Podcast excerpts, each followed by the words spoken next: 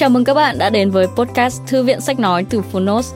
Ở podcast này, chúng tôi chia sẻ phần mở đầu và chương 1 của những sách nói bán chạy thuộc nhiều lĩnh vực và chủ đề khác nhau, được đội ngũ của Phonos chọn lọc kỹ lưỡng. Mong là thông qua podcast, các bạn sẽ tìm thấy những quyển sách phù hợp cho bản thân, kiến thức hữu ích cũng như những nguồn cảm hứng cho đời sống tinh thần và sự nghiệp. Podcast Thư viện Sách Nói được phát sóng đều đặn hàng ngày. Mời các bạn cùng đón nghe! Và nếu yêu thích nội dung này, hãy tải ngay ứng dụng âm thanh số và sách nói có bản quyền Phonos để nghe trọn vẹn cuốn sách.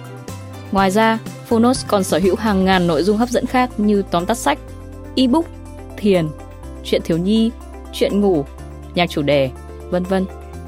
Còn bây giờ, hãy cùng lắng nghe chương 1 của cuốn sách hôm nay nhé!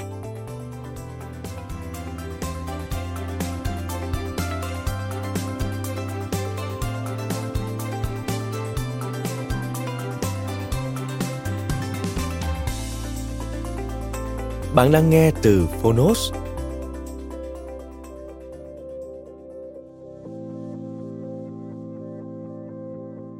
Bạn càng mạnh mẽ, thế giới càng công bằng. Vượt qua rào cản tâm lý để thành công trong công việc. Tác giả Patrick King, người dịch Thanh Bình, độc quyền tại Phonos. Phiên bản sách nói được chuyển thể từ sách in theo hợp tác bản quyền giữa Phonos với công ty trách nhiệm hữu hạn văn hóa và truyền thông 1980 Books.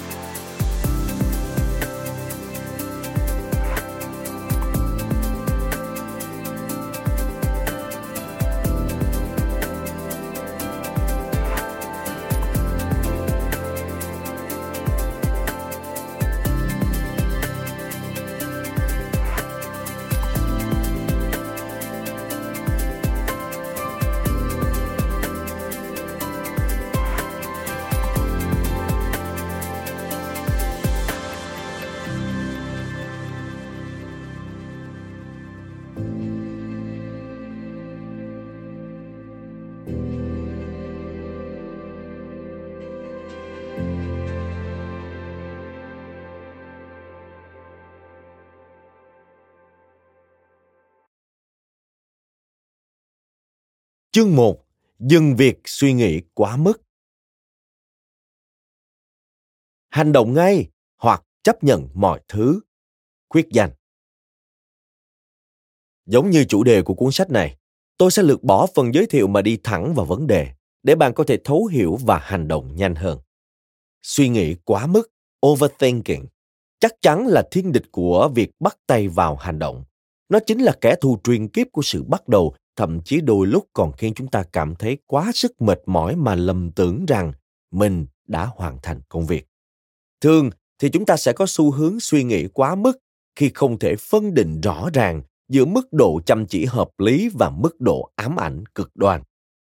Giả sử bạn đang muốn bắt tay vào công việc kinh doanh, bạn đã mơ về nó từ rất lâu và vạch ra trong đầu những kế hoạch chi tiết để rồi danh sách các câu hỏi chưa được giải đáp cứ liên tục tăng lên nếu tất cả đều thất bại thì sao? Nếu bạn mất sạch tiền, nếu không có ai thèm mua sản phẩm của bạn, trong căng tin của công ty nên dùng loại dĩa gì? Thuế sẽ được tính thế nào? Linh vật của công ty sẽ là con gì? Đúng là trong số đó có những câu hỏi quan trọng, nhưng cũng có những vấn đề chẳng liên quan và không cần phải giải quyết ngay lập tức. Dù vậy, bạn vẫn phí phạm những giờ phút quý giá để trăn trở về tất cả những điều ấy tới tận 3 giờ sáng. Tâm trí của bạn như đã vượt xa cả cây số chỉ trong một phút bởi bạn đang tưởng tượng mọi viễn cảnh có thể xảy đến. Bạn dường như không thể tắt bộ não đang hoạt động hết công suất ngay cả khi cơ thể đã kiệt sức. Bạn tự nhủ, mình phải dừng việc nghĩ ngợi và bắt tay vào hành động. Nhưng bạn không thể ngừng nghĩ về những điều có thể xảy ra. Bạn mệt mỏi, mất ngủ và trở nên thiếu tập trung bởi những sự sao lãng, một số tập trung vào thất bại và các vấn đề như một sự phản ánh cho sự bất an của bạn. Và một số là những yếu tố không quan trọng nhưng lại được ngụy trang thành có. Cứ như vậy, thay vì hành động, bạn lại cảm thấy bị tê liệt vì kế hoạch của chính mình. Có quá nhiều suy nghĩ quay cuồng trong đầu khiến bạn bị quá tải và thua cuộc từ trước cả khi bắt đầu. Ước mơ kinh doanh mãi không bao giờ được thực hiện ở một mức độ nào đó, việc suy nghĩ kỹ về các vấn đề cụ thể là vô cùng quan trọng, bởi nó giúp bạn điều hướng cuộc sống hàng ngày. Suy cho cùng, thì bản tính của con người là lo lắng về những sai sót và nguy hiểm luôn rình rập khắp mọi nơi. Nó giúp chúng ta lường trước tất cả viễn cảnh có thể xảy đến và chuẩn bị để đương đầu với chúng. Từ đó bảo vệ chúng ta khỏi rắc rối và giữ chúng ta an toàn. Tuy vậy mặt trái của kiểu tâm lý có phần quá khích này là bạn không thể vừa làm vừa nghĩ cùng một lúc. Có thể bộ não cho rằng ngồi im và không làm gì là cách sống an toàn nhất. Nhưng nếu vậy thì nó đang lờ đi sự thật rằng hành động mới là thứ thế giới nhìn vào để đánh giá mỗi con người. Việc suy nghĩ quá mức sẽ kìm hãm bạn khỏi mọi thứ, kể cả những công việc đơn giản hay các nguy cơ đã được dự báo trước ở mức độ nhẹ, nó sẽ khiến bạn cảm thấy mệt mỏi, sợ hãi và bế tắc.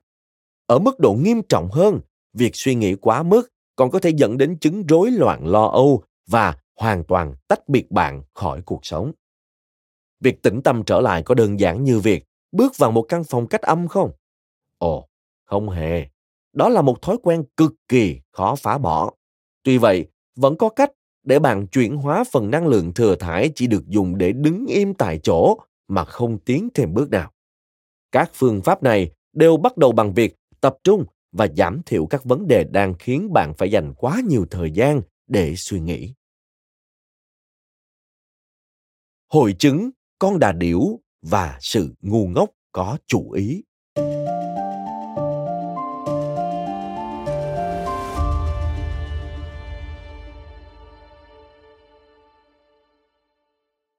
Người ta thường nói, mỗi khi gặp rắc rối, đa điểu lại vùi đầu xuống cát theo bản năng. Bởi chúng cảm thấy như vậy thật an toàn. Nó được coi như một cơ chế bảo vệ giống như kiểu sa mặt cách lòng. Thực tế thì, loài vật xinh đẹp này không nên sống theo cách đó. Sở hữu đôi chân dài, mạnh mẽ và nhanh nhẹn, chúng có thể dễ dàng chạy thoát khỏi rắc rối hoặc thậm chí dạy cho đối phương biết ai mới là kẻ mạnh ở đây.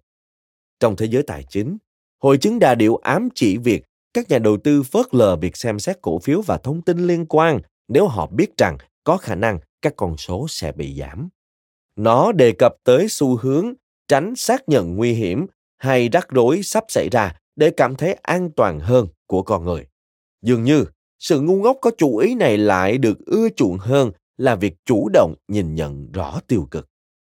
Dù có vẻ thiếu logic, nhưng chắc chắn hành động này mang lại hiệu ứng tâm lý rất tốt nó cho phép chúng ta chối bỏ những cảm giác tồi tệ nhất bởi chúng ta không thể chắc chắn liệu chúng có thực sự tồn tại hay không.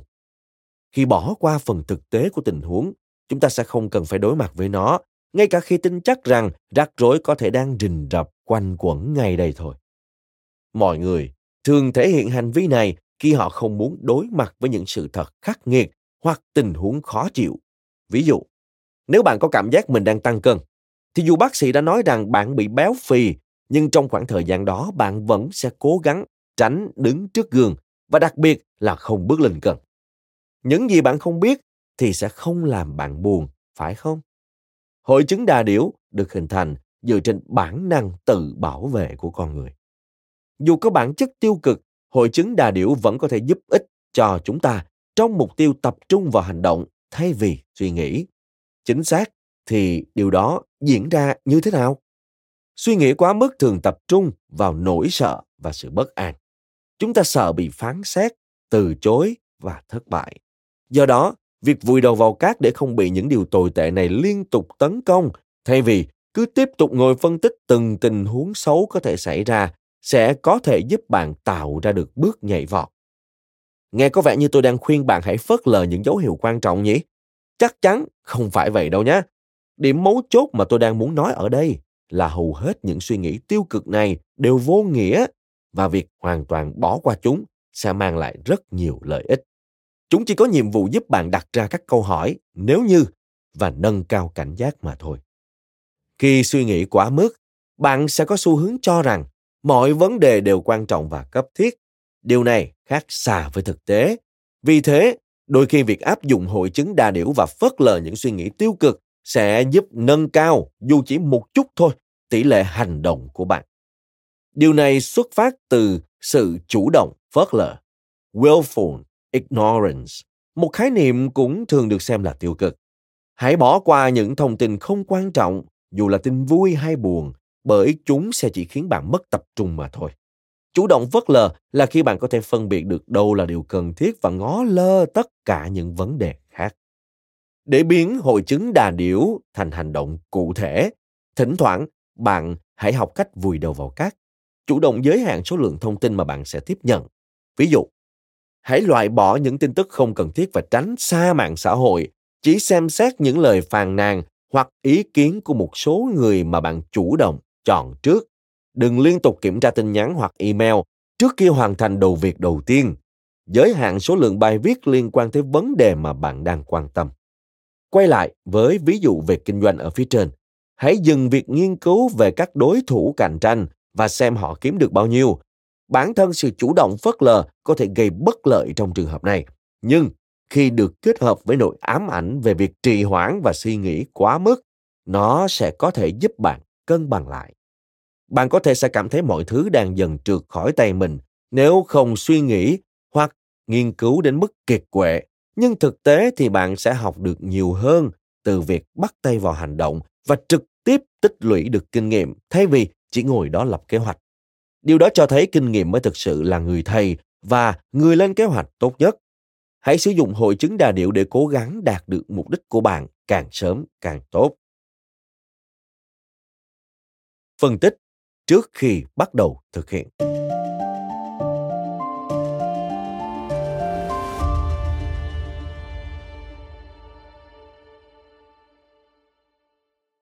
Nếu bạn thực sự không thể bắt tay vào thực hiện một công việc mà không vạch ra một kế hoạch hoàn thiện, hãy thử thực hiện phân tích premortem. Hãy coi nó như một kiểu suy nghĩ quá mức có chiến lược. Phương pháp phân tích premortem được nhà tâm lý học Gary Klein tạo ra và được thực hiện bằng cách giả sử rằng bạn sẽ thất bại trong tương lai. Từ đó, lần ngược lại để tìm ra các nguyên nhân, điểm yếu, mối đe dọa và sai sót có thể ảnh hưởng tới kế hoạch của bạn trái ngược với phương pháp phân tích post-mortem.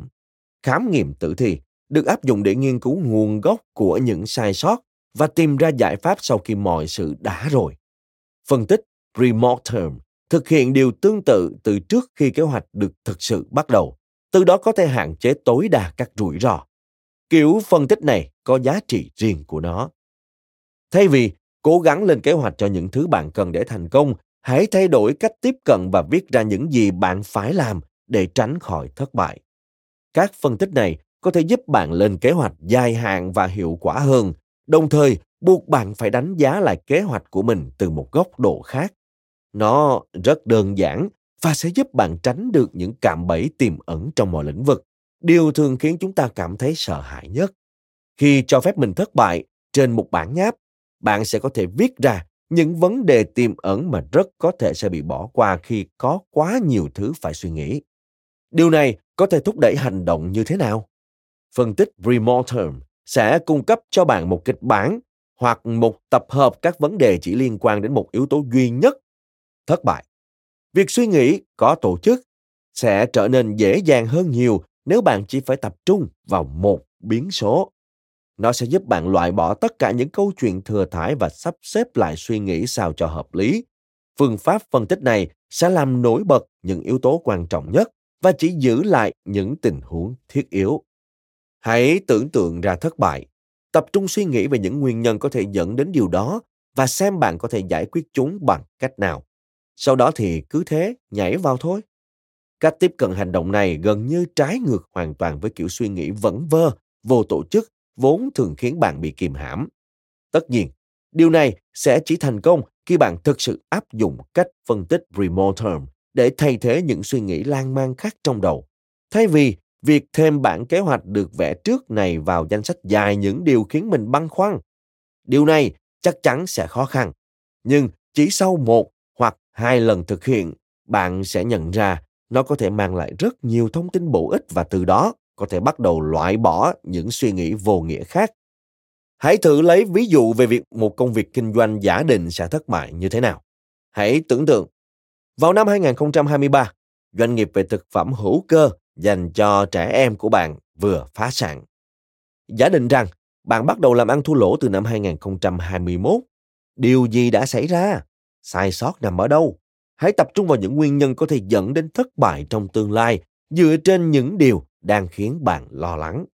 Có phải nguyên nhân là do bạn nghiên cứu thị trường chưa đầy đủ hay là do sự giao tiếp thiếu hiệu quả trong tổ chức? Liệu có phải do tác động của các đối thủ cạnh tranh hay do lợi nhuận quá thấp để có thể tiến hành? Hãy tự hỏi bạn có thể làm gì với bốn yếu tố đó vào thời điểm hiện tại. Nếu không đưa ra được câu trả lời, điều vẫn thường xảy ra. Hãy ghi chú lại và bắt tay vào hành động. Suy cho cùng, điều bạn sợ hãi nhất chính là thất bại. Vậy nên, về lý thuyết thì bạn vừa chỉ ra được những mối đe dọa lớn nhất của mình. Bốn vấn đề cụ thể đó đáng giá hơn nhiều so với 10 luồng suy nghĩ lung tung vô tổ chức. Một khi đã nghĩ thấu đáo về các phương pháp để tránh khỏi thất bại, bạn còn chần chờ gì nữa mà không nỗ lực hết mình? Hãy chỉ tập trung vào phân tích remote term và tuyệt đối chống lại việc lập kế hoạch chi tiết. Thu thập nhiều thông tin hơn những gì bạn thật sự cần, tiến hành phân tích theo nhiều hướng khác nhau về cách để đạt được một mục tiêu nào đó, đang xen những chi tiết dài dòng và không cần thiết, tự tranh luận qua lại trong đầu về những tình huống có thể xảy ra. Tất cả sẽ chỉ khiến bạn trì hoãn việc bắt tay vào hành động. Rốt cuộc thì việc ngồi lập kế hoạch vẫn dễ hơn là thực hiện kế hoạch đó. Bản thân việc lập kế hoạch là một vùng an toàn. Không chỉ vì bạn có thể làm điều đó khi nằm dài trên sofa. Để làm được điều gì đó, bạn phải bước ra ngoài, mạo hiểm với một điểm yếu bất kỳ của mình. Vậy, nên lập kế hoạch luôn đơn giản hơn. Bởi về lý thuyết thì bạn vẫn đang thực hiện nhiệm vụ của mình. Bạn có thể tự dắt mũi bản thân rằng mình đang nỗ lực để hướng tới mục tiêu. Hãy nhớ rằng, việc lập kế hoạch quá mức thực tế lại là một quá trình thừa thải mà mọi người thường trốn sau. Cuối cùng, phân tích remote term sẽ buộc bạn chỉ được nghĩ tới những thông tin thích đáng thay vì những thông tin chỉ để phòng hờ. Thông tin phòng hờ là kiểu thông tin mà bạn không chắc mình có cần không, nhưng vẫn muốn cân nhắc kỹ về nó để phòng hờ, biết đâu sẽ có một tình huống bất ngờ xảy ra. Như đã nhắc tới trong phần trên, việc chuẩn bị trước là một điều nên làm, nhưng mục tiêu của cuốn sách này là thúc đẩy chúng ta lao vào việc nhanh và thường xuyên hơn. Để làm được điều đó, bạn phải mạo hiểm dấn thân, ngay cả khi vẫn cảm thấy mình chưa chuẩn bị tốt, đồng thời hiểu rằng tất cả những thứ đó đều không cần thiết và chỉ đang giữ chân bạn khỏi việc thực hiện kế hoạch mà thôi. Trên thực tế, những thông tin phòng hờ kia cuối cùng cũng sẽ chỉ vô dụng mà thôi. Nhà sử học Plutarch từng có một câu nói vô cùng nổi tiếng. Người Sparta không bao giờ băn khoăn xem mình có bao nhiêu kẻ thù, mà chỉ quan tâm đến việc kẻ thù của họ đang ở đâu. Ý nghĩa của câu nói này là gì? Người Sparta luôn sẵn sàng đánh bại mọi kẻ thù, bất kể số lượng của chúng là bao nhiêu, và dù có biết điều đó hay không thì chiến thuật của họ cũng không thay đổi. Số lượng không quan trọng, vì vậy họ chỉ cần những thông tin tối thiểu và cứ thế tiếp tục hành động. Danh sách những việc không cần làm.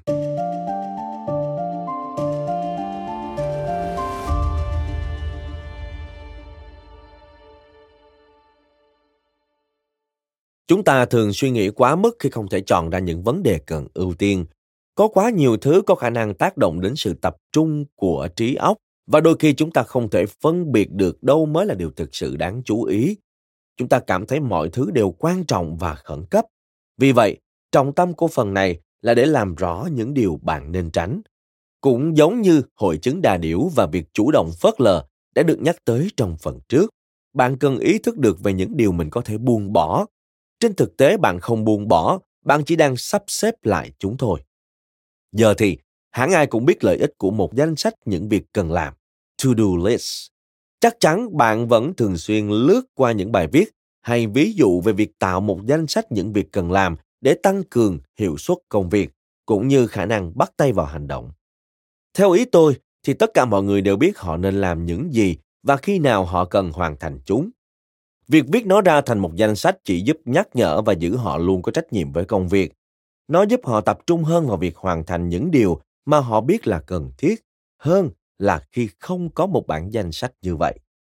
Nhưng không phải ai cũng biết mình không nên làm những gì. Mỗi ngày, chúng ta đều phải đối mặt với những việc cố gắng tìm ra động lực lớn nhất của mình đôi khi dành ra cả những khoảng thời gian mình không hề có để cố gắng lựa chọn. Một lần nữa, chúng ta đều đã biết rõ những thói quen tệ hại phải tránh xa khi đang cần nâng cao năng suất, mạng xã hội, internet, xem The bachelor's khi đang làm việc hoặc học cách thổi sáo khi đang đọc sách. Việc tách biệt rõ ràng những đầu việc thực sự cần thiết và những đầu việc vô ích có thể sẽ khó khăn, đồng thời đòi hỏi bạn phải suy nghĩ kỹ càng. Nếu may mắn, bạn có thể nhận ra mình vừa đưa hầu hết mọi thứ vào danh sách những việc không cần làm. Don't do less. Và chẳng ngại gì mà không lập tức bắt tay vào hành động. Bạn cần lấp đầy danh sách không cần làm này với những điều sẽ lén lút đánh cắp thời gian suy nghĩ và làm mờ dần mục tiêu của bạn.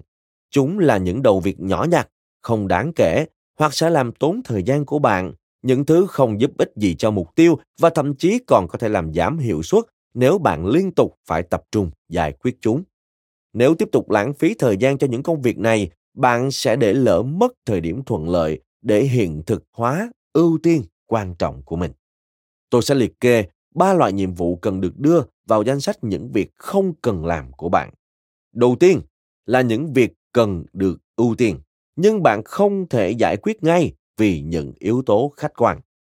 Đây là những công việc quan trọng nhưng lại đòi hỏi phải có ý kiến của các thành viên khác hoặc phụ thuộc vào các việc khác cần được hoàn thiện trước. Hãy đưa ngay những đầu việc kiểu này vào danh sách không cần làm vì bạn sẽ không thể tự mình giải quyết chúng. Đừng dành năng lượng tinh thần của bạn để suy nghĩ về chúng. Chúng sẽ vẫn ở đó chờ bạn hoàn thành khi đã có đủ phản hồi từ các thành viên khác.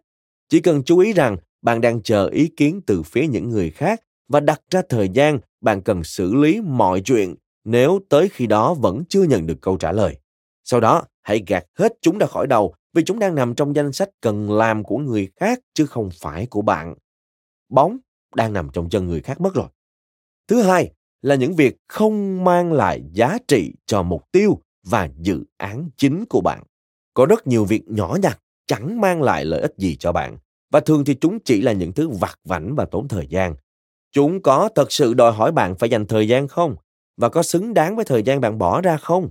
Các đầu việc này chỉ tốn công sức, chứ chẳng có ý nghĩa gì trong kế hoạch tổng thể của bạn. Bạn nên dành thời gian cho những nhiệm vụ lớn, có thể đưa toàn bộ dự án hướng về phía trước, chứ không phải những đầu việc tâm thương và viễn vông. Chúng thường được ngụy trang như những công việc quan trọng, chẳng hạn như việc chọn màu sơn cho nhà để xe đạp trong bãi giữ xe của nhà máy điện hạt nhân bạn đang xây dựng. Thứ ba là những việc đang diễn ra nhưng sẽ không tạo ra tác động gì lên những công việc khác, kể cả khi bạn dành nhiều sự chú ý cho chúng. Những đầu việc kiểu này sẽ chịu ảnh hưởng của quy luật hiệu suất giảm dần. Chúng chỉ tiêu tốn năng lượng của bạn vì kể cả khi có thể được cải thiện, có điều gì không thể chứ, chúng vẫn không tạo ra sự khác biệt nào trong kết quả cuối cùng hoặc không dẫn tới thay đổi đáng kể nào mà chỉ lãng phí thêm thời gian và công sức không cần thiết mà thôi. Các đầu việc kiểu này nên được coi là đã hoàn thành. Đừng dành thêm thời gian và đặc biệt là đừng sập bẫy để rồi coi chúng là việc ưu tiên. Sau khi đã xử lý xong tất cả những vấn đề khác, bạn có thể quay lại và dành ra bao nhiêu thời gian tùy thích để hoàn thiện và đánh bóng lại chúng. Nếu đầu việc đó đã đạt 90% chất lượng mà bạn muốn, đã đến lúc để hướng sự chú ý cho những nhiệm vụ khác vẫn đang ở mức 0%. Nói cách khác, ba đầu việc đều được hoàn thiện ở mức 80% sẽ có ích hơn nhiều so với chỉ một nhiệm vụ đạt mức 100%. Khi chủ động bỏ qua những mục trong danh sách những việc không cần làm của mình, bạn sẽ giữ được sự tập trung và thứ tự công việc hợp lý. Danh sách này sẽ giúp bạn xác định chính xác con đường mình đang dẫn tới đâu và điều gì cần được thực hiện trước. Khi đứng trước một ngã ba, có các lối rẽ đều thú vị như nhau, bạn sẽ liên tục phân tích để rồi cuối cùng bị mắc kẹt tại đó. Hãy học cách loại bỏ một trong những ngã rẽ đó càng sớm càng tốt. Bắt tay vào hành động dù chưa hoàn toàn chắc chắn.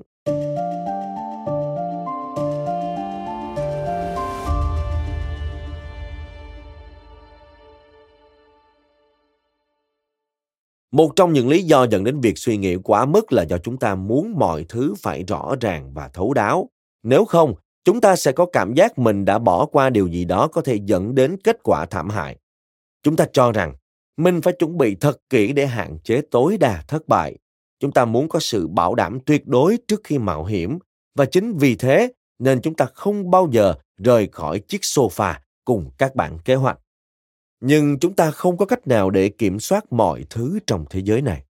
Việc cố gắng làm vậy chỉ tạo nên tiền đề cho sự hỗn loạn, hiệu suất thấp và thất vọng tràn trề. Bởi vậy, hãy chấp nhận thực tế rằng chắc chắn sẽ luôn có những điều mơ mịt và không rõ ràng trong cuộc sống. Chúng ta cần bắt đầu từ đó. Bất cứ khi nào bắt tay hành động, bạn lại có cảm giác không chắc chắn và điều này thật đáng sợ.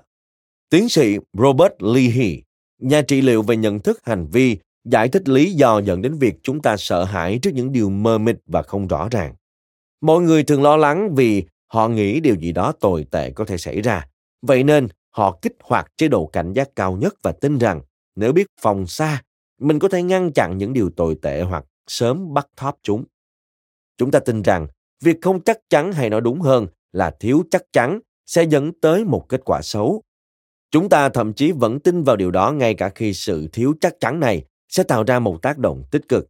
Vì thế, chúng ta coi khả năng dự đoán là tiêu chuẩn cao nhất và ngược lại. Những điều không thể đoán trước sẽ nằm ở vị trí thấp nhất. Những điều thiếu chắc chắn sẽ được đánh đồng với thảm họa. Việc không hành động tạo ra cảm giác có thể đoán trước 100% và vì thế nó được coi là an toàn. Điều này dù khác xa thực tế, tuy nhiên chúng ta lại lãng phí thời gian và dựng nên những pháo đài thô sơ để chống lại những điều không thể thấy trước. Một tâm trí lành mạnh sẽ không chỉ dành chỗ cho sự không chắc chắn, mà còn đón nhận chúng. Nếu muốn hoàn toàn chắc chắn trong từng hành động, bạn chỉ đang chờ đợi một điều không thể và không bao giờ xuất hiện mà thôi.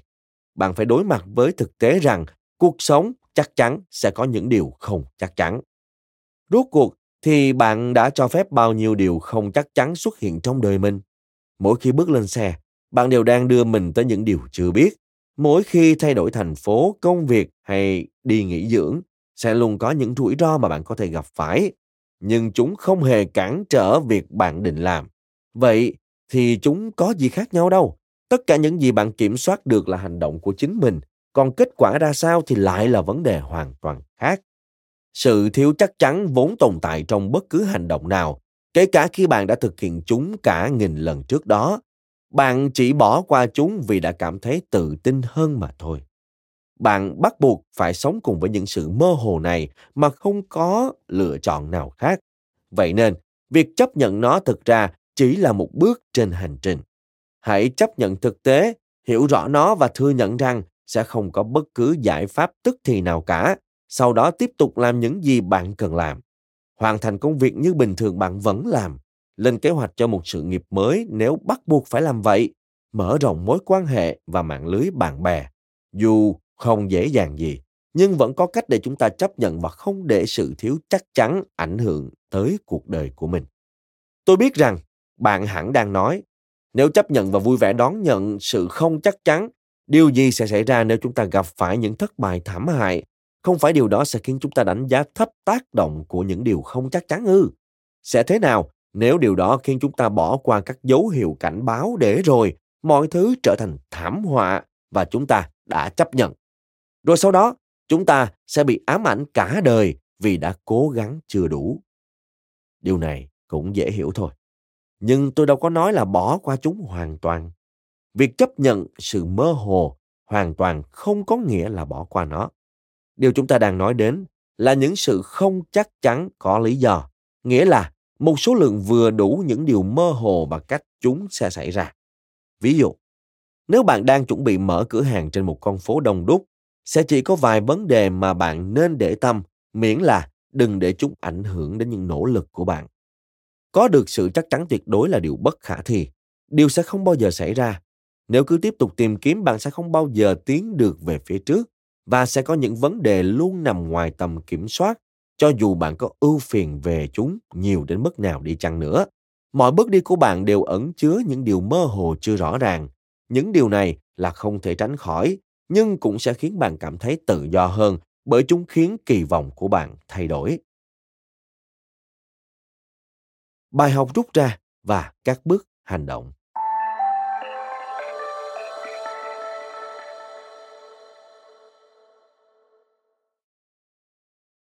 Thứ nhất, suy nghĩ quá mức chính là thứ bạn phải tránh xa để không làm ảnh hưởng đến những nỗ lực hành động của mình. Thực sự thì không ai có thể vừa làm vừa nghĩ cùng lúc, bất kể tâm trí đang cảm thấy năng suất hay hiệu quả tới mức nào. Hãy nhớ rằng, trong 99% trường hợp, việc suy nghĩ quá mức sẽ chỉ kìm hãm bạn khỏi những thứ thực sự cần thiết mà thôi. Thứ hai, suy nghĩ quá mức là khi bộ não phải xử lý quá nhiều thông tin cùng lúc. Đây là lúc nên áp dụng hội chứng đà điểu và chủ động phớt lờ. Đà điểu được cho là sẽ vùi đầu vào cát để tránh nguy hiểm. Tương tự, con người cũng lãng tránh thông tin để hạn chế các rắc rối. Hãy tận dụng điều này và kiểm soát các dòng thông tin để có thể tập trung vào hành động thay vì tiếp tục suy nghĩ. Bước hành động. Hãy hạn chế lượng thông tin mà bạn tiếp nhận. Bất kể số lượng nguồn tin thông thường của bạn là bao nhiêu, hãy giảm chúng xuống một nửa. Giới hạn thời gian nghiên cứu và suy ngẫm, chủ động phớt lờ và hiểu được rằng không phải mọi vấn đề đều quan trọng hay khẩn cấp. Thứ ba, phân tích pre-mortem là khi bạn nghiên cứu những nguyên nhân tiềm ẩn dẫn đến thất bại trước cả khi bắt tay vào thực hiện kế hoạch. Tại sao việc này lại hữu ích? Bởi nó buộc bạn phải tập trung vào một trong những yếu tố quan trọng nhất, thất bại, thay vì chỉ tốn thời gian vào những vấn đề không liên quan. Bước hành động. Bắt tay thực hiện phân tích này ngay lập tức, nhưng hãy đảm bảo rằng bạn không chỉ đơn giản thêm nó vào danh sách những việc cần làm của mình, mà còn dùng nó để thay thế cho những vấn đề khác hãy tự hỏi xem những nguyên nhân nào có thể dẫn đến thất bại chúng sẽ xảy ra thế nào và giải pháp bạn có thể dùng để xử lý là gì thứ tư tạo một danh sách những việc không cần làm dựa trên thực tế là hầu hết chúng ta đều biết mình nên làm gì chúng ta thường chỉ né tránh hoặc trì hoãn mà thôi nhưng chúng ta lại mắc kẹt với việc suy nghĩ quá mức vì không biết mình không nên làm gì danh sách này sẽ giúp giải quyết vấn đề đó và nêu rõ ba kiểu đầu việc bạn cần tránh xa. Mỗi lần bỏ qua được những điều không nên làm này, bạn sẽ dần thấy được rõ hơn hướng đi trong kế hoạch hành động của mình. Bước hành động. Hãy tạo ra một danh sách những việc không cần làm. Viết càng dài và chi tiết càng tốt. Đặc biệt là với những đầu việc đang cần chờ ý kiến của những người khác và không tăng thêm giá trị gì cho mục tiêu cuối cùng của bạn. Xác định rõ được những điều cần làm sau khi đã hoàn thành danh sách này. Thứ năm, một trong những lý do lớn nhất khiến chúng ta suy nghĩ quá mức là những kết quả không chắc chắn, những điều gây ra những sự bất an và sợ hãi. Chúng ta muốn chắc chắn tới mức đảm bảo rằng một khi đã bắt tay vào hành động thì sẽ không có thất bại. Tiếc thay, đó là điều không thể và chúng ta sẽ mãi chỉ dậm chân tại chỗ cũng như tìm kiếm một điều không tồn tại. Với hầu hết mọi người, sự không chắc chắn đồng nghĩa với tiêu cực nhưng thực tế không phải vậy những điều mơ hồ hiện diện ở khắp nơi trong mọi công việc chúng ta làm và thực chất có thể thay đổi kỳ vọng cũng như mong muốn của chúng ta một khi chấp nhận nó chúng ta sẽ chấp nhận rủi ro nhiều hơn và hướng tới hành động nhanh hơn bước hành động nghĩ về cách bạn đã chấp nhận những điều không chắc chắn trong cuộc sống hàng ngày lập một danh sách ngắn về chúng và đánh giá mức độ nguy hiểm tương ứng với mỗi điều. Bạn có thể bị tai nạn mỗi khi qua đường chẳng hạn, nhưng cuối cùng khi bạn đã chấp nhận, nó sẽ mờ dần và chẳng để lại tác động gì nhiều. Hãy nhớ về điều này mỗi khi phải đối mặt với những vấn đề khiến bạn cảm thấy sợ hãi.